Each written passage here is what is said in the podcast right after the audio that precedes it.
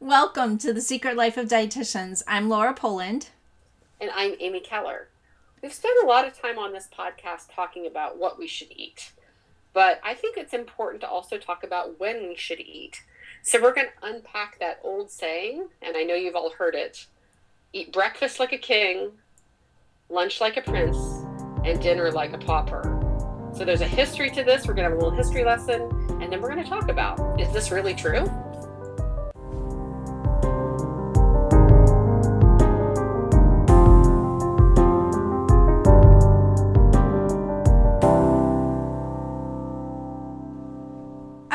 Well, welcome back, everyone. We took a little bit of a break here in the summer. I think it's been strange with the pandemic, no big travel plans, but every yeah. once in a while trying to get a little change of scenery and take a little break. So yeah. we're happy to be back with you all. I hope you all are staying safe. I know things yeah. are getting hairy in some states, including ours, unfortunately. And I'm hoping everybody's staying safe and eating healthy and, you know, not worrying about their groceries, all those types of things but yeah. yeah, I'm I'm certainly ready for things to go back to quote unquote normal. I know you yeah. are as well. I am, but I think we I think we need to set ourselves up for it. It's gonna be a while. yeah, I so... know. I've I've been reading a lot about the vaccine in the last couple of days and you know, I'm, I'm can't wait for it to get here, but right. I hope that when it gets here that it works and right that things can kind of return to you know, at least the kids can get back to school. It's been it's been really tough thinking yeah. about not going back with sports and band and yeah. all those things that kiddos enjoy. So. I'm I'm optimistic. I'm hearing you know with the vaccine that hopefully we'll have it sooner than later. So cross my fingers. Cross, cross my our, fingers. Yep, cross our fingers and our toes.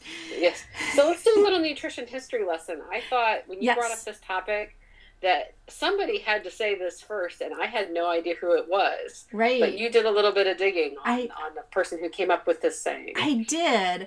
Because it's been around and it keeps coming. And I'm like, well, but who said that before? And so this quote is attributed to Miss Adelle Davis. Uh, she was born February 25th, 1904 and she passed away May 31st, 1974.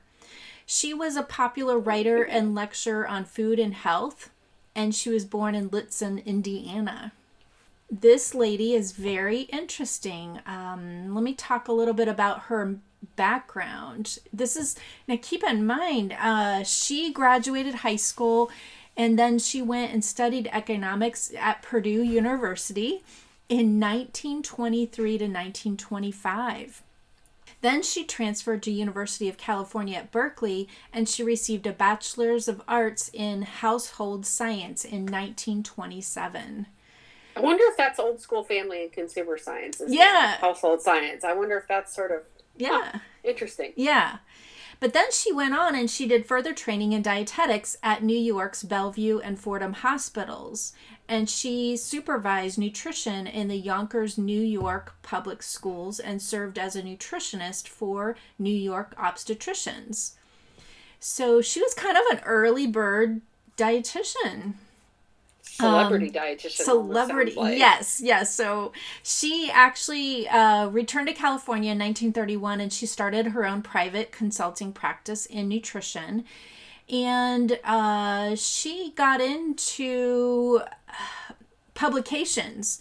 And so in 1932, she she published a promotional pamphlet for a milk company.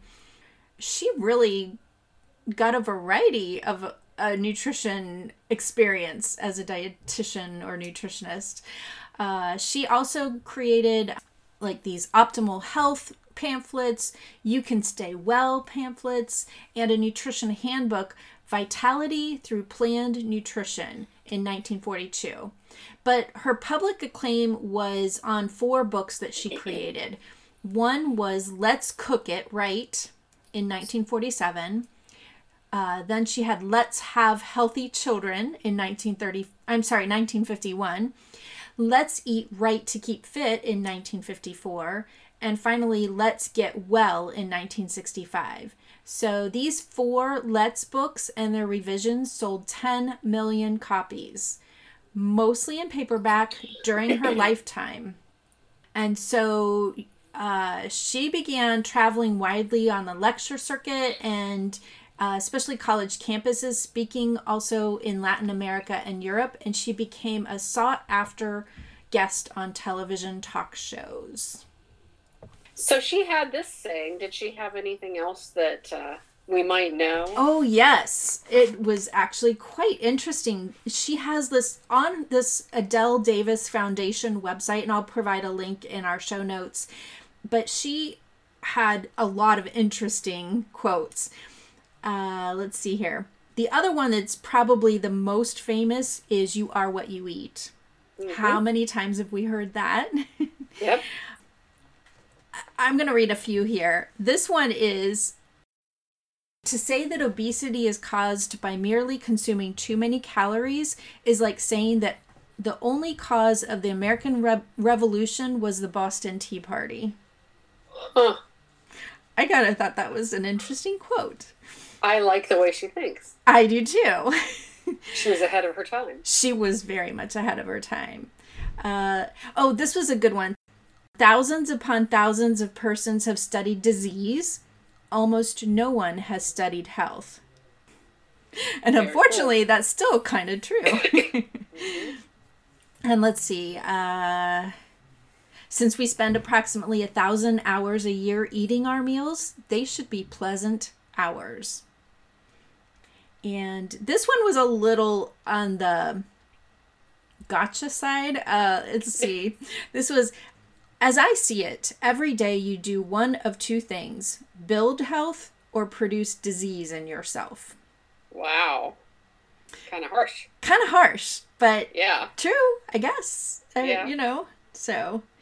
And then finally, I like this one. Nutrition has been kicked around like a puppy that cannot take care of itself. Food faddists and crackpots have kicked it pretty cruelly. Well, that is definitely ahead of her time. Telling you what. Right? But a lot of puppies been kicked around in the last few years, nutritionally.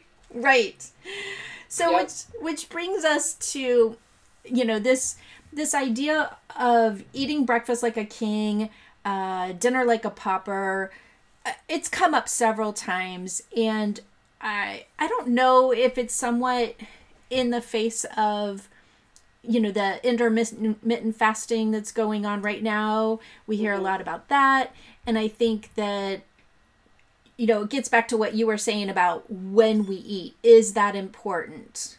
And right. so i was excited to take a deeper look at this and uh you know i think about you you know what you said there was about intermittent fasting because that is all of the rage now. And and it does seem like about every day now i'm pulling up new articles that talk about you know this time restricted feeding mm-hmm. so you know either you're eating in a 10 hour window or an 8 hour window or certain days i guess is a little different than what we're talking about now and i always wonder about that because i don't know if it's just the act of restricting the hours that you eat means that you just eat less because you are you're restricting the time that you can actually prepare food Mm-hmm. Or is it a case where there's something metabolically that's right. different when you restrict the hours that you eat? Or in like this situation, is it better to front load your calories?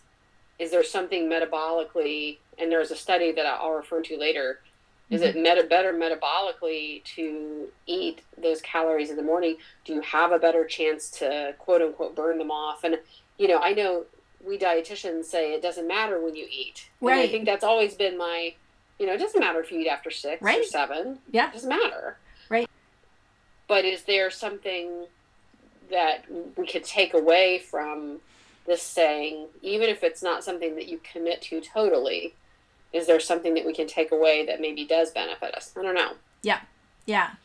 Let's take a look at kind of a, a summary of I found a really good kind of summary resource with uh, NHS with the United Kingdom actually, and that this was this came out a few years ago, and then we'll look at the study that you mentioned that's a little more recent. But it was kind of just looking at the research that's out there because these cli- claims are happening all the time, and they called it chrononutrition, uh, mm-hmm. you know, which involves seeing if we when we eat is important as what we eat. And so they reviewed and what they were suggesting was eating more of our total daily food intake in the evening, which is most common in the United States as well as United Kingdom, that it may be linked to obesity. But that the evidence is not conclusive. And they included a review of a variety of findings that were out there. And there was a wide variety, variation in eating patterns of different countries. And so they were able to look at that and show. I mean, we have known for years and years and years that eating breakfast is linked to a lower risk of obesity. And, you know, the, the national, the national, the national weight registry here in yes. the United States tracks that, tracks people who have lost weight, and they track it over time. And all they really know is kind of what are the behaviors that are similar. And a lot of the behavior that shows that these people are actually keeping their weight off for a significant amount of time, those people all have in common that they eat breakfast. Right. So I don't know how much that research has unpacked what they eat. No, um, yeah. In terms of, um, I'm actually a member of the National Weight Control Registry. Are you? Oh. Yeah, I am. So I get these surveys a couple times a year uh-huh. and fill them out. And there, there are a, a, variety of subjects, but one of the things that they will ask is about breakfast eating. But I, I can't recall now if they ask specifically like what people ate for breakfast or if it's just more of a generic do you eat breakfast yeah whether they get into do you eat a big breakfast or a small breakfast or or you know right. of course that's so subjective for different people too yeah, I'm I'm curious about that because again, then we also look at studies that now say, you know, well, it's better to miss that morning meal because yeah. you're time restricted feeding. I don't know. Right. It's, it's very it's very interesting. Yeah, I agree. But I think that's the point is a lot of these studies that you and I have looked at getting ready for today was just a, a lot of them are just mostly observational. They're not really measuring studies. And so, a quick review for our listeners if you've missed earlier podcasts observational studies do not prove cause and effect. So, just because you can see something happening mm-hmm. does not mean that one thing had to do to another. So, you know, for example, that, that observational study is not a randomized control trial where there was a lot of different things that are being controlled. Simply observational studies can say, well, one thing happened and another mm-hmm. thing happened, but they cannot prove that one caused the other. So you right. can say from these studies that people who eat breakfast have lower BMI or body mass index. Mm-hmm. But did that did that mean one cause the other? Right. Did it mean that because they ate breakfast that they had a lower BMI, or is they just, or simply are those just those things existing at the same time? that one may not cause the other. So that's a good reminder that when you see studies like that, to kind of say, well, that's interesting, but it may not mean that breakfast had really anything to do right with a lower BMI. It just means that they existed in the same space, right? Basically, and that's you know, so this study came out in 2016, and they basically they reviewed studies that looked at that association between the time mm-hmm. of day and obesity or weight and then summarized the findings of other studies right. as well so right. you know they did exclude studies that included specific groups um, so like an athlete or specific medical conditions but you know they described their general study inclusion it was just it was kind of what you would expect from it was just more of a systemic systemic review of what's out there, right? Right. And what they, I think, what's important to note about this too is that you know they looked at all these different studies, but again, the researchers did not say that one necessarily caused the other. They can say that energy intake, right. excessive energy intake or calorie intake in the evening might be a risk factor mm-hmm. for being overweight or obese. But again, there's no way to really prove that. Right. Short of having a very controlled feeding study, which I will say in the study that I, I pulled today, they did. Uh-huh. Um, and I'll, I'll talk a little bit about that okay. in a second. Yeah. So these researchers did identify four main patterns of food consumptions and that was seen from different studies from different countries. So I thought that was interesting. So Right. One of the patterns was equal energy consumption at breakfast and dinner with the greatest consumption at lunch. And that was like Guatemala and Pol- Poland this then there was the second pattern which was smaller energy consumption at breakfast mm-hmm. greater consumption at lunch followed by dinner so dinner was a lot not as big as lunch and d- breakfast was relatively small that is what they do in france switzerland and italy and then equal energy consumption at breakfast and dinner with the smallest consumption at lunch was seen in sweden and then finally, the last pattern was the smallest consumption at breakfast, greater consumption at lunch, and greatest consumption at dinner. Exact opposite of eat like a king, yeah, eat like a prince. Uh, and that was seen actually in a lot of countries, including the United States, United Kingdom, Germany, Canada, Denmark, Netherlands, and Belgium. Right. So, and then they included studies that looked at the link between eating in the daytime and the weight so, key findings were one study found people who ate more in the evening compared with the morning were likely to have a higher BMI. Mm-hmm. And then one study found eating between meals was linked to more body fat. And then one study found people who didn't eat breakfast ate more later in the day and had a higher BMI. So, nothing that we don't already see. Right and I guess the I I have a couple questions about this. You yeah. know, is it the time of day or is it food selection? So the, you know, I when I give presentations, one of the things that I always say is, you know, yes, it doesn't matter what time you eat during the day.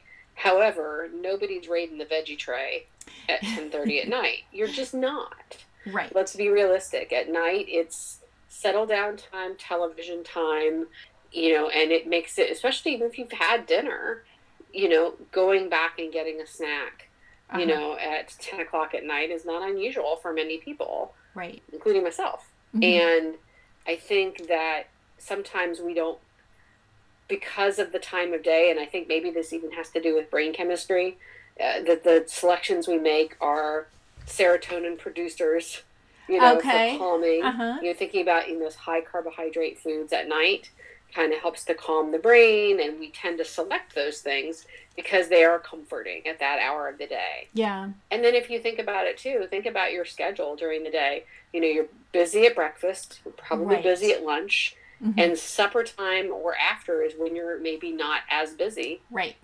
And so it's really easy to focus more on eating and mm-hmm. maybe less on okay, I got to go do the next thing like we do at breakfast and lunch often. Right. And sometimes people are so hungry at that point. And I don't yes. think that they maybe even realize that. And it sets them up for a pat. Here's what I see. I, I mean, I can tell you what I see anecdotally from my clients. A lot of times when they're doing that and they're eating all those calories in the evening or or at night, they're not getting hungry in the morning. Right. So that it just leads into a whole cycle of eating as well. So, I agree with you that a lot of it is mindless eating. I but if I guess if I get somebody to kind of take a look, that's why food records are great, right? So yeah. if you aren't sure how you're eating, just start keeping track of what you're eating. And it if most of your calories are coming at night, in one big meal and or i have a lot of pe- people who come home and they just start eating and they don't stop eating until bedtime right. so it's not even a matter of having dinner and then a snack or you know what i mean it's a matter of mm-hmm. it starts and it doesn't stop because they didn't eat a very big breakfast and they didn't eat a very big lunch and so if we can start taking that focus and start saying, okay, let's try to eat more at breakfast and more at lunch, then I do see a back off on how much is eaten at night. And I do Right. see people say, you know what, that really worked. I was in much better control. I didn't feel like I needed to eat all night. And so it really did help to eat more calories earlier in the day. Absolutely. So you can say, okay, is it a, a situation where they're not starving themselves during the day? You know, I've had those food records and I know you've seen them too. You know, 100 calories at breakfast, 200 calories at lunch, Yep. and 1500 calories at dinner. Right. And I will say, I, I, you know, I can count, you know, on one hand the number of people with new onset diabetes who eat three times a day. Yeah. Most of the time, most people I'm working with, I eat once a day, I eat twice a day, Yep. You know, or I don't eat at all. I literally just piece all day, and then by dinner time, when my spouse comes home or whatever, it's eat or be eaten. You know, it's a lot of food at that hour because they're so hungry. Mm-hmm. Um, and I think the other thing to remember is again from a brain chemistry standpoint, the fewer calories you eat, the fewer carbohydrates you eat, the more your body's going to want calories and carbohydrates. Right. And so if you Right. feel like you're out of control with food, especially at night, Mm-hmm. or or carbs, especially at night, I always think one of the things that to, might be helpful to look at is are you eating enough carbs during the day? Right. Or are you low carb in it all day long Mm-hmm. and then by nighttime, oh my gosh. Right. You're You behind know? the eight ball. So your body's Right. like, and our bodies are amazing at sending those signals out saying, whoa, wait a minute. this isn't good. I need a little more calories in this. So, Right. yep. Yeah. It brings me to that study that I mentioned. You know, again, metabolically, is there an advantage? And they did do, there's one study that I found today. It's very recent, it's from February. The one thing to remember about this study is it's very small. Only 16 people, all men, of course. Okay. Um, of course. All men who are of normal weight, so nobody who was overweight or obese, and they didn't mention any diabetes or anything like that. okay. But what they did is a three day in laboratory study, so very controlled, randomized and crossover. So again, these people were not there for months and months, Three days. but for you know three days. Three right, days. Okay. Right. Okay. But what they had d- did is they had 16 normal weight men, and they were fed either uh, a predetermined low calorie breakfast and a high calorie dinner, or vi- or vice versa, depending on the group that they were in. And then they, what they did is they measured how many calories their body was burning using something called indirect calorimetry. Okay. So, which is a really fancy way to measure calories. Mhm. I've only seen it done. I've never actually gotten to do one. Yeah. Um, but it's really, and then they also measured their hunger and appetites for sweets in terms of like a, a hunger rating scale. hmm. And so, what they found in this study, and again, remembering it's very small uh, and only on a certain patient population, is that the, those who ate that higher calorie breakfast had two and a half more times body calorie burning uh, compared to eating that bigger meal at night. Huh. So what that meant is their bodies burned more calories, so that diet-induced thermogenesis basically Mhm. was better when they ate earlier in the morning. The other thing it found is that this study found that the insulin concentrations, and we're going to get into diabetes here in a second because I know that's something that you see a lot, were diminished after having a bigger breakfast as compared to bigger dinner. So their insulin was less dramatically affected. Huh. And then finally, those who ate low calorie breakfast, so very skimpy breakfast, again, they're saying 11% of their daily calories at breakfast, had more appetite for sweets during the day. That's so it's very interesting to show that even in identical calories, just by flipping those meals, and again, the high calorie dinner was 70% of their calories for the day. okay. And then they flipped that and made that breakfast 70% of the calories. okay. And so the having that bigger breakfast in this particular study really did maybe given a metabolic advantage to these patients and possibly not necessarily a psychological one, but in terms of a cravings one, uh-huh. that they had fewer cravings for sweets throughout mm-hmm. the day when they had that larger breakfast. So maybe that's a takeaway. You know, if you find that you're craving those sweets and things like that during the day, maybe looking and seeing what breakfast looks like. If it's yeah. very skimpy, it's you know if it's a granola bar or even nothing. See, that's the question um, I have: is what was the composition of those meals? Because right. that can affect. Specific. Yeah, that yeah. can affect your insulin response. Number one. So, and then number two, I want to know is like what else did they eat during the did they eat during the day at all right. they don't really mention that yeah um it's just i see studies like that and it's fascinating yes but i have it always raises more questions for me right. than tends to answer so that's why it's cool and i think eh, you know like i said good science we've said this in the past is something that can be re- repeatable and yes. and that type of thing so it doesn't surprise me that you crave sweets. But the question I have is did they ask them did they crave sweets or did they specifically did they a lot of us uh, attribute sweets when it's really carbohydrates. Right. and it's really carbohydrates that our body really wants and it's just right. i think if people have a predisposition to sweet some people don't have that pre they don't have those cravings but they do have the cravings for carbohydrates so right. i think that's important to flesh out too if that study's looked at again is could you know what kind of cravings were they? Right. But all of them obviously are tied to the insulin response. So that gets me to to me in my mind what makes sense here with this whole idea of timing of a meal I do think it's important. I work with a lot of diabetics, and we have to work on eating consistently throughout the day in order to control those blood sugars. And I see that that works. I know that that works with blood sugar control.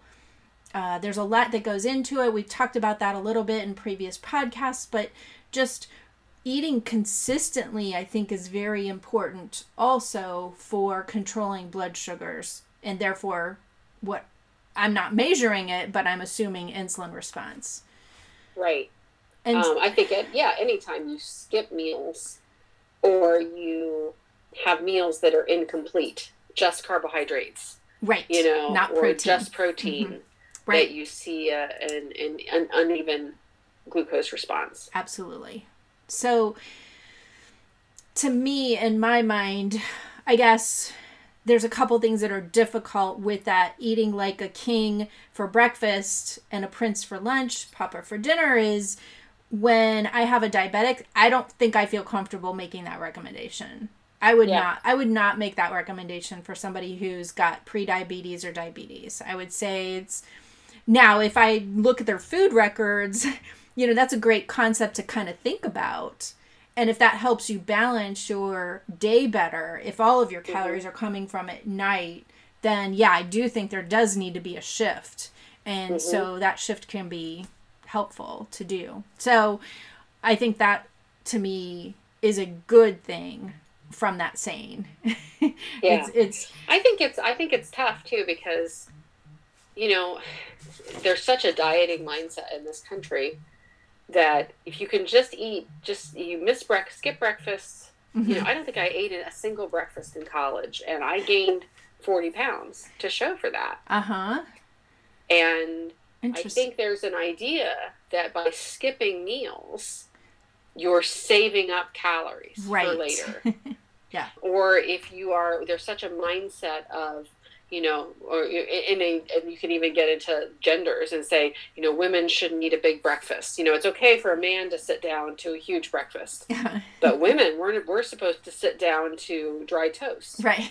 you know, and and and coffee, right? Or how many people have that's what they have for breakfast is coffee. Mm-hmm.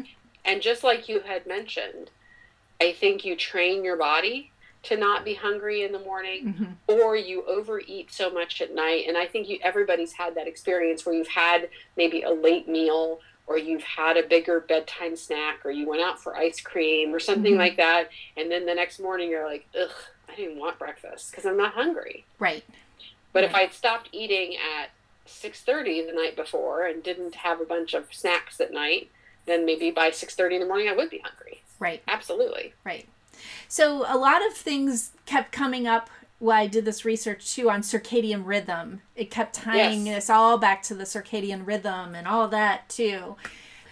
I don't know. I think it's fascinating. I think I think there definitely needs to be more research out there. If we find out that our bodies are more efficient at burning calories in the morning or better at uh, our insulin responses in the morning when we have bigger meals in the morning, I think that's interesting. And I do I do agree with eating a bigger breakfast. I just don't necessarily agree that we have to eat a huge breakfast, a medium right. lunch, and a low and a slow right. a small dinner. It, right. it just goes against. Uh, to me, dinner is family time. Dinner is when we have the opportunity to yes. eat together, and that is yes. so important. And so I don't want to take that away either. So it would be a seismic shift. It would be a seismic culture. shift and mm-hmm. I think it's interesting you, you mentioned that the culturally, the US, the UK, Germany, uh, Canada, sort of these Western countries versus um, in other parts of the world where there is more of a focus on that lunch meal because they mm-hmm. have a two hour lunch. Mm-hmm. You know, if you think about it in France or Spain, yeah. they really focus on that long lunch. Right. Um, we don't have that kind of time. No. And we're not given that as an, as workers. You know, mm-hmm. people are expected to eat at their desks mm-hmm. or eat really quickly or right. don't eat at all because t- you're not given a lunch break. I tell you, when, when I do eat on vacation, yes, we will a lot of times on uh, vacation we'll go and have an earlier dinner and or a big lunch and then dinner either becomes a snack or you know what i mean and yes. i actually i feel better when i do that I get up, I have a decent breakfast, and I'll eat a little something if we're going to have a late, like an early dinner, or yep. you know. But I like that when the bigger meal is in the middle of the day. I feel right. better. I know right. I do. So I wonder if that's a digestion thing too, because you're up and around in the middle of the day still. Mm-hmm. You know, if you think about eating in the evening, especially at nighttime, for those who have reflux disease, you know, if you have a big bedtime meal and then you lay down, goodness gracious. Right. You know, you can be up all yeah. night feeling mm-hmm. bad. Mm-hmm. If we eat in the middle of the day or even in the morning, you you have all day to be up moving around. Right. And yep. digestion is better and you're less likely to have reflux issues if you're not eating at night. Yeah. Or not eating a lot heavy meals at night anyway. But yeah, it would be a seismic shift in our culture. Yep. Because again, their focus is that we we don't eat breakfast or we eat breakfast on the go mm-hmm. and then we work through lunch or you eat know, lunch at our desks scarf something down right there's no enjoyment of it right in those situations and then by the time you get to evening then it's time to sit down and enjoy your meal and so mm-hmm. it would be mm-hmm. really hard for us to say well you know you sit down and you have nothing but a small snack while your family eats dinner that that's not really right. practical either no. But maybe are there some things that we can take away from this this kind of thought? You know, so for example, where my clients or my patients struggle to get protein is at breakfast. Mm-hmm. Do you have suggestions besides sitting down to an omelet or bacon for what you talk about? Let's say even protein on the go. What do you talk about with your patients? Yeah. I like to talk about hard boiled eggs yeah. so that's easy. Um, those can be made up on the weekend, and then you have them, and they're grab and go protein sources. I even will do. Uh, I like even just like an English muffin with ham. You know, like um, almost like a ham sandwich, a breakfast sandwich with you know, and if you've got hard boiled eggs, you can cut those up and put them on a sandwich and eat them in the morning. But yogurt is a great breakfast item. It's a combination of protein and and uh, carbohydrates. So right. that can be a great way to add protein. Having a glass of milk with your breakfast. For me, a breakfast typically is a banana with peanut butter and a big glass of milk with it. So I'm getting the protein from the milk and a little bit from the peanut butter. Mm-hmm. And then mm-hmm. the fat definitely helps make me feel full. So Okay Yeah, I think that's where people struggle because they feel like when they hear the words big breakfast, they think of, you know, going to a restaurant and Right. sitting down and having three three pancakes and two strips of bacon and a couple of eggs and and that that's not what I'm necessarily talking about when I'm saying eat a big breakfast. You can do breakfast sandwiches are great because they are portable that way. hmm And you know, homemade of course is always better than buying something that's pre-done. Although Right. pre-done, if it's better than nothing. Right. You know, Right. if you buy something that's you know a processed sandwich that's a, just a heat and go. Yeah. But you know, those things don't take long to make. No. If you had to make them from scratch. Wraps are good too for that. Wraps are even better than an English muffin because you wouldn't have to cook it. So you Right. could just wrap it and go. Um, What about lunchtime? You know, if you are somebody who has to eat at your desk, or who maybe is told, you know, you have very limited time to eat. What kind of things do you suggest? Because again, if they get to the point where they're not eating enough at lunch and then they are setting themselves up for those evening, you know, overeating sessions, what, what kind of things would you suggest? that that gets harder, but you know, I think that comes down to planning ahead and trying to pack a meal or something that you can bring with you. And it just depends on the situation as well. So, salad kits I like because they're already made up and then I will take some leftover chicken from the night before because usually those salad kits don't have a lot of protein in them. But that means that that's not exactly what you're describing is like you don't have a lot of time for lunch. Uh, that's if you're, I see that as like somebody eating at their desk where they might have the time, but they're also doing other things. I think those Right. salad kits are good. If you're truly in a hurry, then packing the night before. I mean, I, I sometimes will make extra dinner and then pack it after dinner instead of putting it away.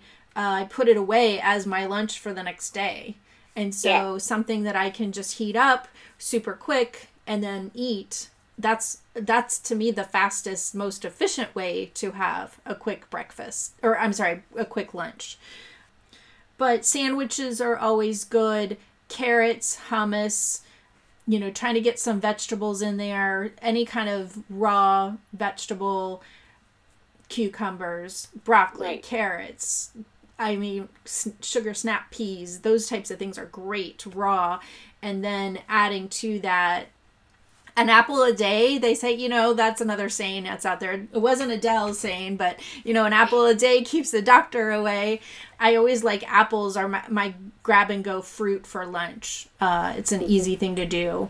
And then, yeah, just make sure that you have some sort of protein with your meal, a sandwich or leftover chicken or something from the night before.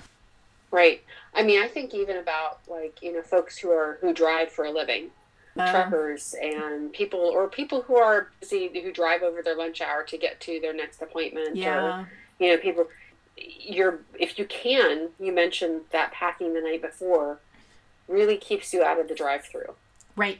Yep. If you have something that you know you've already put together, Mhm. it keeps you away from the mercy of the dri- the fast food drive-through. But Um, even if you do do the drive through, if you've packed yourself an apple and some carrots, you know what I mean? You can then you all you have to do is grab a sandwich or grab Right. something that's easy to eat in your car. That makes it somewhat easy too. But right. yeah. Yeah. I know so many people who, you know, they again are expected to miss lunch or expected to work through lunch. And sometimes I wonder if that's something we expect of ourselves more than our actual employer expecting it of us. Yeah. That, Yeah. you know, we think we're too important. I have to say, one of the uh, advantages to COVID has been, and this has been just a weird side benefit. I used to eat at my desk, and I Oh, don't do that anymore because I share my office with a, another person right. and I would have to take my mask off to eat. Yeah. and I don't want to do that when Uh-huh. she's in the office because we need to be masked. We're in a fairly Right. small space. So I have to leave the office now to eat, Uh huh. and I find just a little cubby in the in the hospital, and I eat my my lunch now away from my desk for the first time in 17 years, Uh huh. and it's been refreshing. It Yeah. really has been Good. you know, I of course I'm not completely undistracted. I use the time to, you know, catch up on things or whatever, but it has been a positive to be able to step away from the desk. And I think that we all owe ourselves that.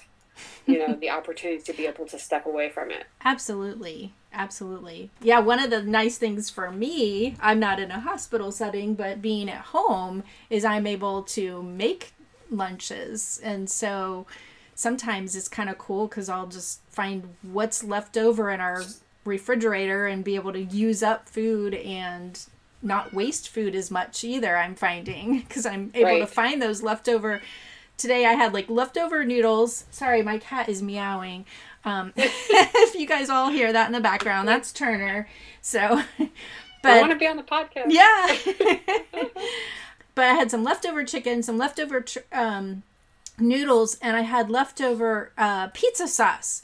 I turned the oh. pizza sauce, I just added some Italian seasoning, garlic, made it into like a spaghetti sauce and made a little chicken parm for lunch and nice. had some melon for our, for some fruit. So in, in a way being at home for lunch has opened up some really new different things that I I mean I would never have done that at work. Right. You know. That's great. So some creativity. Some yeah, it allows you some creativity. So yeah. And then what about the evening? You know, again, we you mentioned you have patients who get home and they don't stop eating from the time that they walk in the door. Mm-hmm. Um, do you have any tips for that? That's really tough. It is. And I think what happens is we get ourselves into a situation where we're eating lunch at 11 or 12 o'clock, and then we're walking in the door at 5, maybe even 6 if you've gone and done a workout first, you know, or, you know, and you walk in and you're starving so I would say let's look at the afternoon and let's add in a snack in the afternoon because yeah. that's too long of a period of time. And yes, you're going to get out of control. So let's stop it before you get to the point of getting out of control. Let's have a snack, a handful of nuts with some dried fruit, you know, or even just like a cheese stick or, you know, just some of those little grab and go bars, protein bars, you know, that are a good combination, not just protein, but carbs, protein, and fat. Right. Um, I we talk about that a lot. Just something that maybe you could maybe and maybe you don't have time to do it during the afternoon at work, but at least on your way home in the car, have something to take the edge off so that when you come home, you can collect yourself enough to feel like you can make your dinner or, you know, cook or do whatever you need to do. And then you're in control when you eat your dinner. Right. And then that nighttime, you know, when things are settling down, like I said, I think earlier that nobody's getting into the veggie tray at nine o'clock at night. you know, what are your tips for, you know, that boredom, settle down time eating that we all experience, I think? Yeah, I think I think it's important to feel satisfied with your meal and allow yourself to enjoy your food and that's when I feel like I get out of control. Is like, okay, I, I, I was too good at dinner. You know, we had like a really right. low fat dinner. It was high in vegetables, and then I'm like, I'm starved. You know, uh, right? And so that can be hard for me, and I end up snacking then. So I guess making sure your dinner is satisfying and it's not low, low fat, low, low everything, you know, and that it's a good balance and that you can enjoy it number one. And then number two, if you do have to go to a snack. So, my rule for myself, and this works really well for me, is if I'm hungry, I have to ask myself, okay, am I truly hungry right now or am I bored? And the only way to tell is if I'm truly hungry, I would sit down and eat some vegetables and hummus. I would sit down and eat an apple. And if that's not the case, and I'm truly just looking for you know, I don't know, like, uh, I'm just looking for sweets and treats and stuff like that, then I know I'm in trouble and I'm just not, I'm bored. And I am a big boredom eater. So if, if I answer that question though and I truly am hungry, I will have a snack and I make sure that it's got at least one fruit or a vegetable when I sit down in that evening snack and right. some protein. And then if I still want the ice cream or the piece of chocolate or whatever the treat is, um, or even like corn chips or something like that, then I will do that. But I try to have balance to that snack. I think it's okay too, and we talk about with this with diabetes. I'm sure you do too about that planned bedtime snack. Yeah. And I think it's okay, especially if you're an early dinner eater. Let's say you're Yeah. eating at 5.30 or 6 o'clock. It would be a long time for you to wait till breakfast the next morning, particularly if you have diabetes. Right. So knowing that you have a planned snack, hmm it's like feeding little kids. If they know there's a, a planned snack coming, Yeah. if you know our snack tonight is going to be popcorn, hmm you know, in front of the TV, or if we know our snack tonight is going to be cheese and crackers at nine thirty, and you say, "Okay, I know I'm having this," and it's it you it's a, that planning Yes. sometimes can be really helpful, and you, that way you know it. You know, at nine o'clock, if you're hungry, you're not reaching for ice cream because you know at nine thirty is when I have my cheese and crackers, Right. and I'm looking forward to that. Yeah. Yes. And I think that's okay. yes. I think that's just fine. Yep, I agree. I agree that, and especially like you said with the diabetics, uh, it's way too long. We need to have some sort of snack, and it needs to be Yeah. balanced. So Yep. and thought out. So, all right. Well, thanks for kind of going through that with me because I just, you know, it it's one of those things that I do think that we need more research out there and it will be fascinating to hear if we can get some really good repetitive studies showing us that insulin response is different when we eat more in the morning. But until we do, I honestly feel like it's more of a matter for me and what I recommend to my clients is eating consistently throughout the day. Right. Because that's I'm- our takeaway. That's my takeaway because as much as I'd like to eat a smaller meal at dinner, it's just not realistic with my lifestyle. I want to have a nice dinner with my family. I want to sit Right. down, I want to hear about their day. I that's when I have time to cook and be creative and that's when I want to do that meal. And I I- in our society that's just the way it is. so Right. So I think we can kind of bust the, that myth maybe a little bit. Yeah. You know, it's a, Yeah. it's okay instead of maybe a king, prince, and pauper. How about just eating like a, a person, a person, a person yeah. three times a day? yes, I like you know, that. as opposed to you know focusing so much on you know eating that big meal earlier in the day. Just like you said, eating consistently. I Mhm. would say that's probably the biggest trap I see most people in is that they really restrict either Yes. consciously or unconsciously Mhm. during the day and then really get themselves set up for having a bad night. Yep. And then nobody wants that. So Exactly. Yep. well, we look forward to more show ideas. It's good to be back. and we always want your suggestions. You can uh, email us at dish at secretliferd.com. You can follow us on Instagram at The Secret Life Dietitians or on Twitter at T Dietitians. And we look forward to seeing you next time wherever you get your podcasts.